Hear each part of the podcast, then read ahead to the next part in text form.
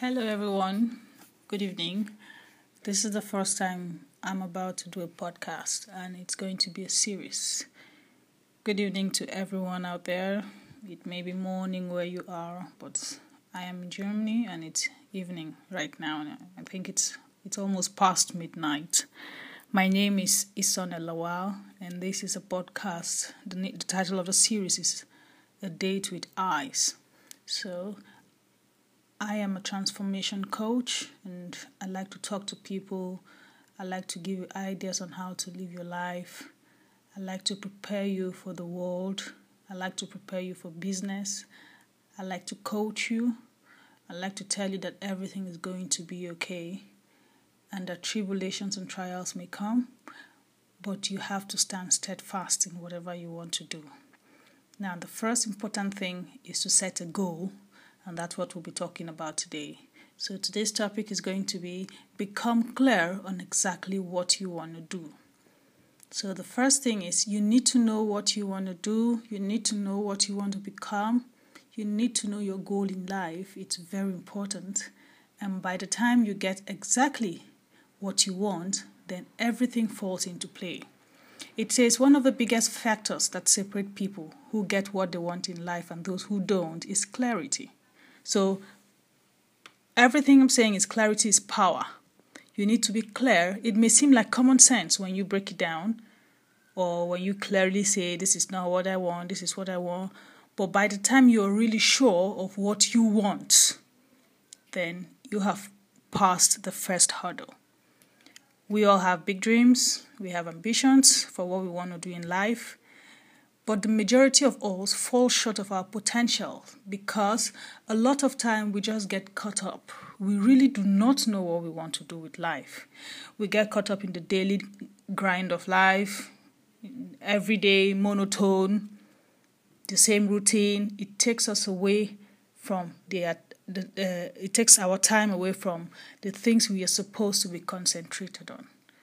It becomes increasingly very difficult in a society that tells us exactly what to do, what to buy, what is expected of us, the rules. We are conditioned by the society, we are conditioned by our parents, we are conditioned by the teachers, by the society, by social media, technology.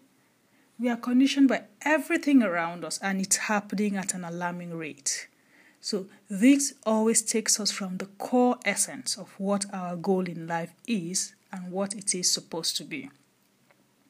So, first of all, we need to declutter. We need to take away distractions.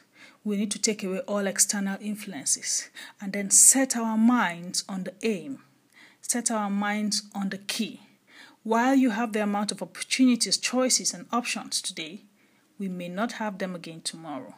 So it's good to focus today on what ex- what exactly you want out of your life. Uh, if you have to look at it around you, if you do a survey or a questionnaire or go in a research, you find out that successful people who go on to lead extraordinary lives act inspire of fear, paralysis, and clutter of information. But you may also ask, how can I do the same? The first thing you need to do is that you need to realize that you cannot control the state of the world because there are always distractions that are competing to rob us of our time and our energy. What you can control is what is inside your head, what is internal. You can only control what it is you truly want out of life. That's only that's the only thing you can control. That's all. So many people day in day out, they always keep exactly what they want in, want in their mind and become consistent in doing it. So when your vision for what you want is very strong, that you can see, you can test, you can touch, you can feel it, you can do everything about it, your life centers on it, it will eventually happen. That's because everything around you moves with a force of attraction to exactly what your vision and your goal is. So, if you have a strong clarity of purpose, you have a sense of where you want to go, it is always clear and you never lose sight of it, despite the harsh realities of life or despite the harsh problems or any other thing you may, you may be going through at the moment. do not abandon your hope and your faith because the future is very close. So, I want us to sit down today, try to think of the things you really want in life. It's very important. That's the first. We are going to be starting the series from there. So, think of what you really want in life. What's your aim? What's your aim? What's your aim? Where do you want to be? Not everyone wants to be a career person. Not everyone wants to be a parent. Not everyone wants to be going to work or, or the, going through the nine, nine to five everyday work. So sit down and think think about it. What would make me most happy? What my life my life's worth? What do I really need? What do I really want? I want you to sit down today and if possible take a sheet of paper and try to scribble out something. Try to write something. Try to talk to yourself. What is it I really want in life? What would make me happy? It doesn't matter. You may be doing something else or you may be having a different job. It's not a problem.